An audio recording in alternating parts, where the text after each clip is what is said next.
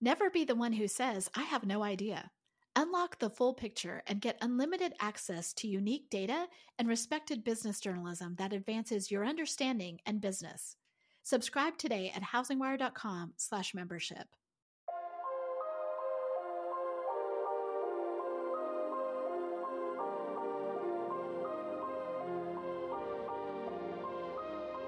housingwire.com/membership. HousingWire Daily examines the most compelling mortgage, real estate, and fintech articles reported from the HousingWire newsroom. Each afternoon, the HW Digital team provides our listeners with a deeper look into the stories that are helping move markets forward. Hosted and produced by Alcina Lloyd and Victoria Wickham. And now, here's our host.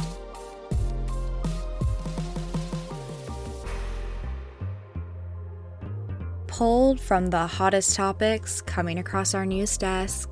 I'm Victoria Wickham, and this is Housing Wire Daily. Today, you'll be listening to a housing news crossover episode that features an interview with Framework Homeownership CEO Danielle Samalin.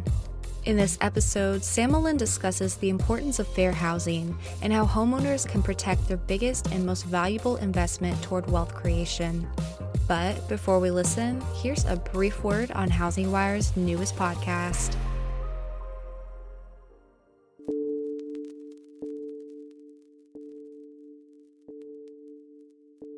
Right now, more than ever, the housing industry has been having honest conversations about how race impacts the home buying process. To heighten the discussion, Housing Wire is launching Honest Conversations, a new mini podcast series to examine the state of minority home ownership in America.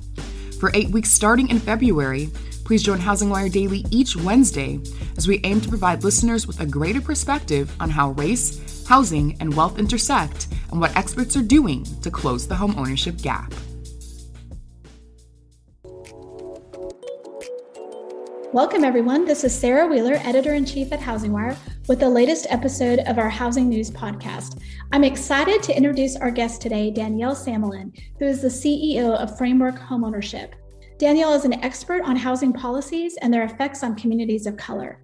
As an organization targeting first time and first generation homeowners, Framework has provided homebuyer education, resources, and tools to over 1 million homeowners across the country. So, Danielle, welcome to the podcast. Thank you, Sarah. It's great to be here. Uh, we're, we're so excited you're here. You know, the first question we always ask on housing news is How did you get into this industry? It's not something that is the same for everyone, and we always love to hear everyone's story on that. Yeah, um, I'm happy to talk about that. You know, for me, I think it does go back um, sort of to my personal history. Um, I grew up in Brooklyn, New York, and I am a fourth generation New Yorker. So that means my great grandparents came through Eastern Europe to Ellis Island in the early 1900s, sort of the the immigrant story that so many New Yorkers um, in particular share. And both sides of my family were working class New Yorkers. My dad grew up in a housing project in the Bronx, and my mom grew up in a tiny rental apartment above a storefront that was deep in the heart of Brooklyn on a major thoroughfare. And um, so both of my parents, my mother and my father, are artists. And in the 1970s, when my mother was pregnant with me, and uh, New York City was basically just emerging from bankruptcy, they had an opportunity to buy a house. But they didn't. they did not buy. At the time in the 70s, rent was cheap and they didn't have any money.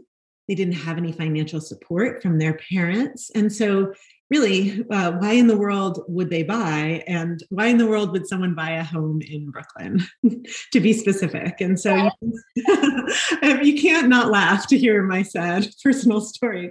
Um, fast forward to today, and you know, it's obvious that this was not the best financial decision. Um, ultimately, my parents rented in Brooklyn for 30 years. And then uh, they were displaced. They were displaced by gentrification, like so many artists are. And so for me, I've always been this kind of um, strange social scientist in, in a family of artists and creative types. I studied economics in school. I went to graduate school for urban planning. And that was at NYU in New York City. So I had this opportunity to be in grad school in my hometown in the early 2000s that was going through so much change and transition. And it was really quite fascinating. And again, the personal and the professional intersected for me. I, I felt the change in New York personally because it was during that time that my parents were displaced. And I found myself sitting in, in urban design classes in grad school and saying to myself, what is a city without the diversity of its people, the economic diversity, the racial diversity of its people? And so that got me in my master's program to study on uh, community development and and to learn about the human beings that live in the buildings we were discussing in the urban design classes the the humans that use the transportation et cetera and so it was also around that time that i was connected to a credit union in, in bushwick in brooklyn. This was a predominantly immigrant neighborhood and the credit union wanted to create a mortgage program for this largely unbanked community. Um, you know there were there was one bank in the in the neighborhood but but it was new. It was a new bank branch. And um, at the time there was a mortgage broker and he would set up a folding table. This is very real. He would set up a folding table in the local laundromat on myrtle avenue. And he would say get a mortgage while you fold your clothes. No docs required. And and you fast forward, of course, to 2008, and we saw the impact of such predatory practices when taken to scale, um, this wild west of mortgages. And, and for me, what tied my parents' story to that story was the connection to information.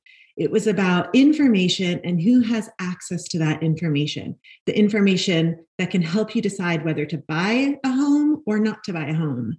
And you know, when you see that the primary way for lower income families to build wealth is ripe with real information asymmetry, to me, this was a story about social justice and really the need for deep systems change about wealth building and also housing stability and affordability. Who gets to stay when cities change? Who's forced to leave? And who can afford it?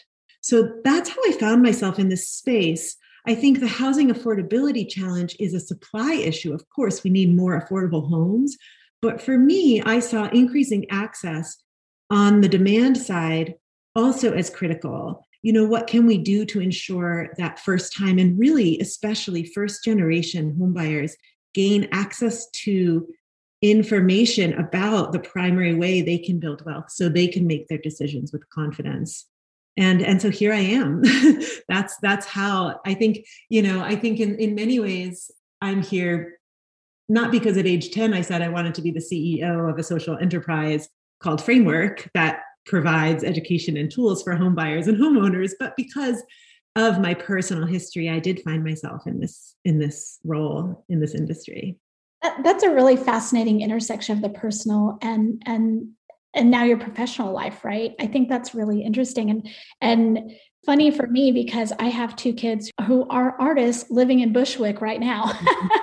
Oh, and, yeah it's just crazy, and I agree with you. Um, I I like the fact that um, you know your work is really looking at why or or the you know the quality behind that. So not just building buildings, but who are the people occupying those, and what does that lend to the character of the city? It's so fascinating to me.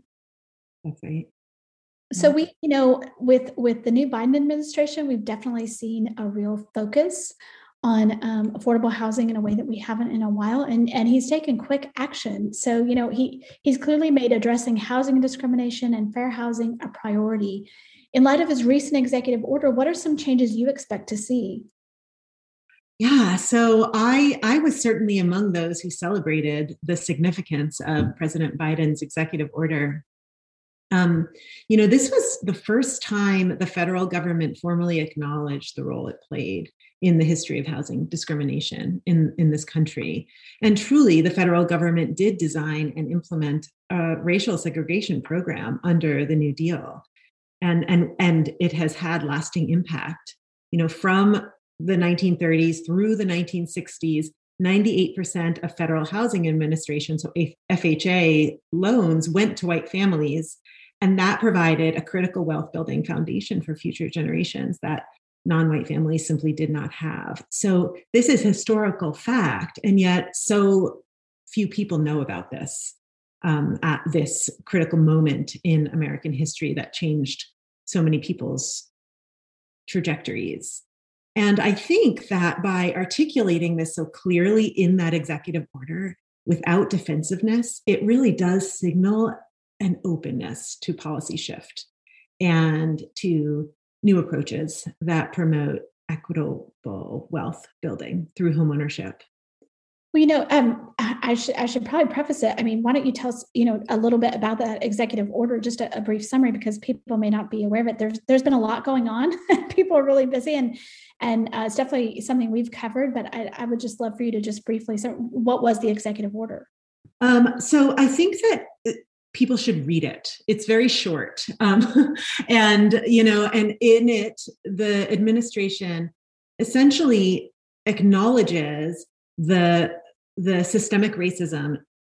First of all acknowledges systemic racism is inherent in the housing market and also acknowledges the, the, its deep roots in federal policy. The new deal was a response to the great depression um, and in in so many ways um, really brought the country out and we think of it as as very positive. But what i've learned in my um, education and my work you know there are unintended consequences of almost all policies. Um, and intent and impact are two different things. Um, i think that what what is really important for for people to know is that when the new deal essentially commodified the mortgage so i talk about it you know before that there certainly were mortgages before the great depression but really at that moment in time at 1934 that was when the the idea of a middle class homeowner really came to be and when the idea of using a mortgage to buy a house um, became more more standard practice. And unfortunately um, what went into uh, the decisions around who had access to those mortgages was ripe with racism because the the lending decisions were based on these maps that um, were developed by the homeowners loan corporation that um, designated certain neighborhoods as undesirable.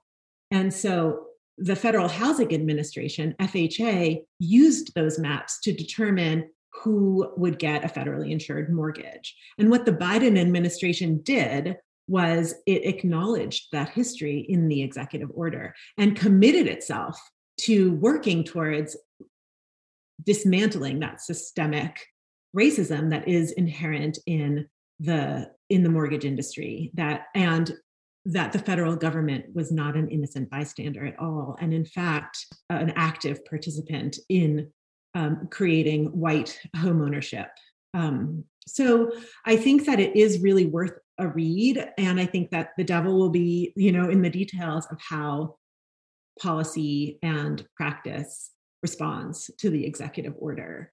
Um, you know, I think that the the fact is the racial wealth gap, which is driven by this homeownership gap, is at its widest since the 1960s. So more than 50 years after the Fair Housing Act, housing discrimination is disturbingly common. So with the executive order, I think that there is no doubt that the administration has certainly signaled a commitment to the better enforcement of, of fair housing and fair lending laws that are already on the books.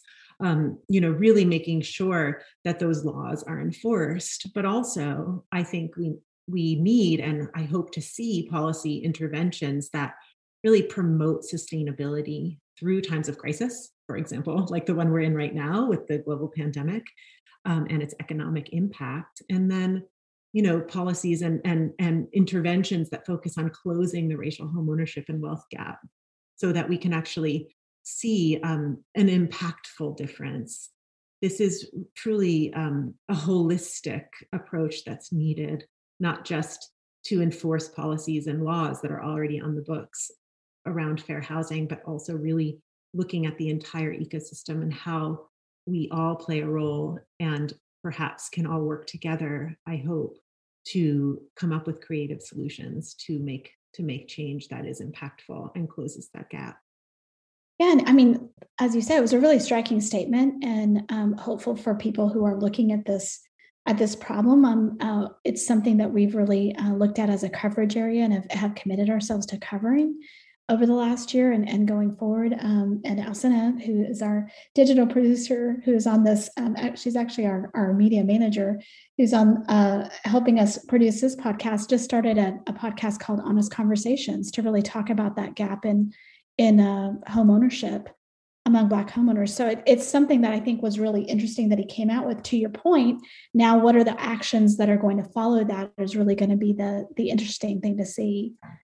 Um, kind of diving a little bit, what what is the role, in your opinion, of of nonprofit nonprofit housing counseling during a housing crisis? I mean, you talked about education as as really key to to seeing what that difference made in that community uh, of Bushwick and with your parents. So, so what do you think the role of that housing counseling is right now?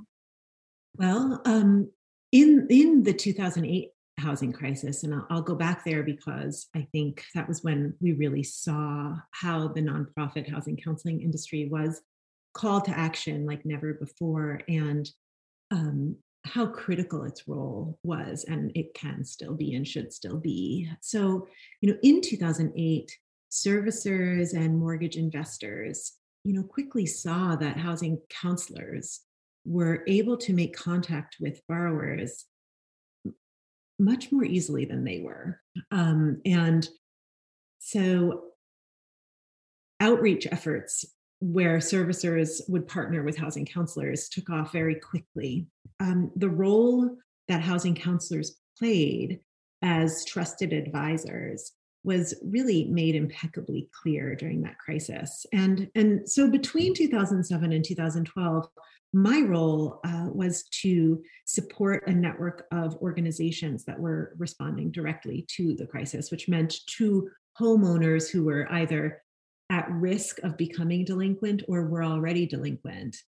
They worked this network with hundreds of thousands of homeowners in crisis who were contacting them instead of contacting their servicer. These are community-based groups. These are were sometimes more regional focused groups, but with branches throughout different cities or counties. And it really was a tsunami of foreclosures. Uh, and the organizations that I supported had to ramp up very fast to provide services and to interface with the mortgage industry in new ways.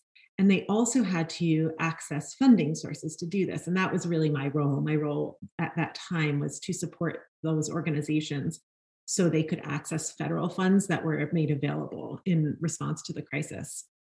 And, and it was really at that time a framework uh, emerged out of, out of that crisis as a, as a way to reach consumers at scale because we saw how critically important it was to have that trusted advisor. And and actually research from the urban institute found that in that crisis the borrowers who had counseling housing counseling from a nonprofit counselor were 67% more likely to be current after nine months than homeowners who did not have housing counseling. There was some real value in this nonprofit counseling that was found through research that came out of the, the, crisis. I guess one silver lining of having so many millions of people that were touched was that we were able to research it. We were able to demonstrate value at scale. And what we find now as um, you know the pandemic the, the covid pandemic is very different type of crisis. And you know, that the, the 2007 2008 crisis was a direct result of those lending practices that I referred to earlier. While this is a public health crisis, a global health crisis, however, it has this economic impact. And what we don't want to see is somebody forced to decide between you know paying their mortgage or paying for food or paying for something else.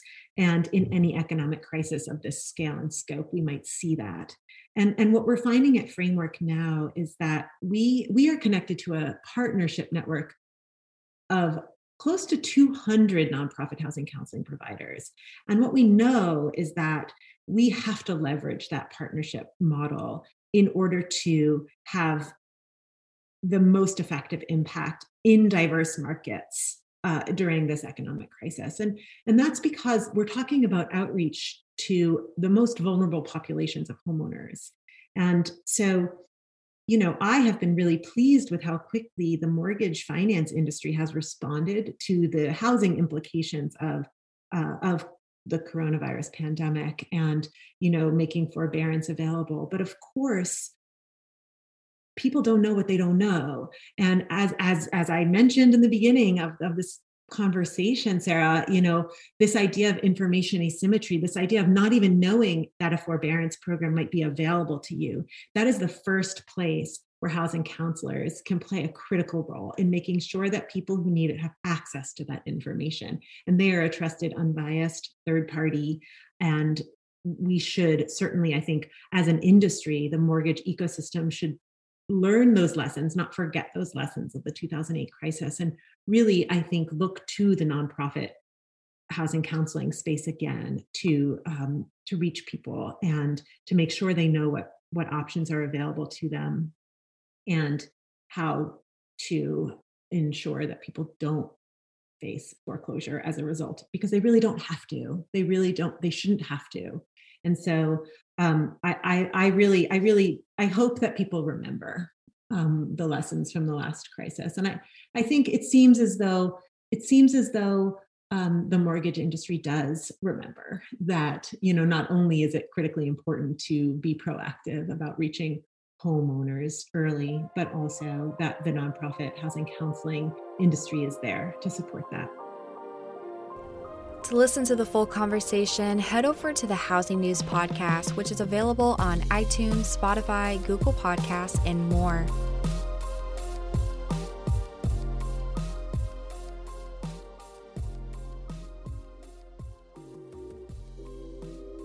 Now more than ever, the housing industry is looking to its leaders for answers. That's why each week, the Housing News Podcast invites a new mortgage, fintech, or real estate executive to the show to provide its listeners with more perspective on the announcements and news stories crossing Housing Wire's news desk. Hosted by Sarah Wheeler and produced by Alcina Lloyd, the Housing News Podcast is now available on iTunes, Spotify, Apple, Google Podcasts, and more.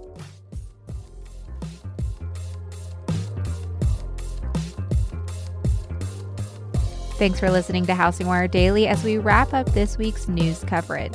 As always, we like to remind you to hit that subscribe button so you never miss an episode. Have a great weekend and catch everyone back here again on Monday.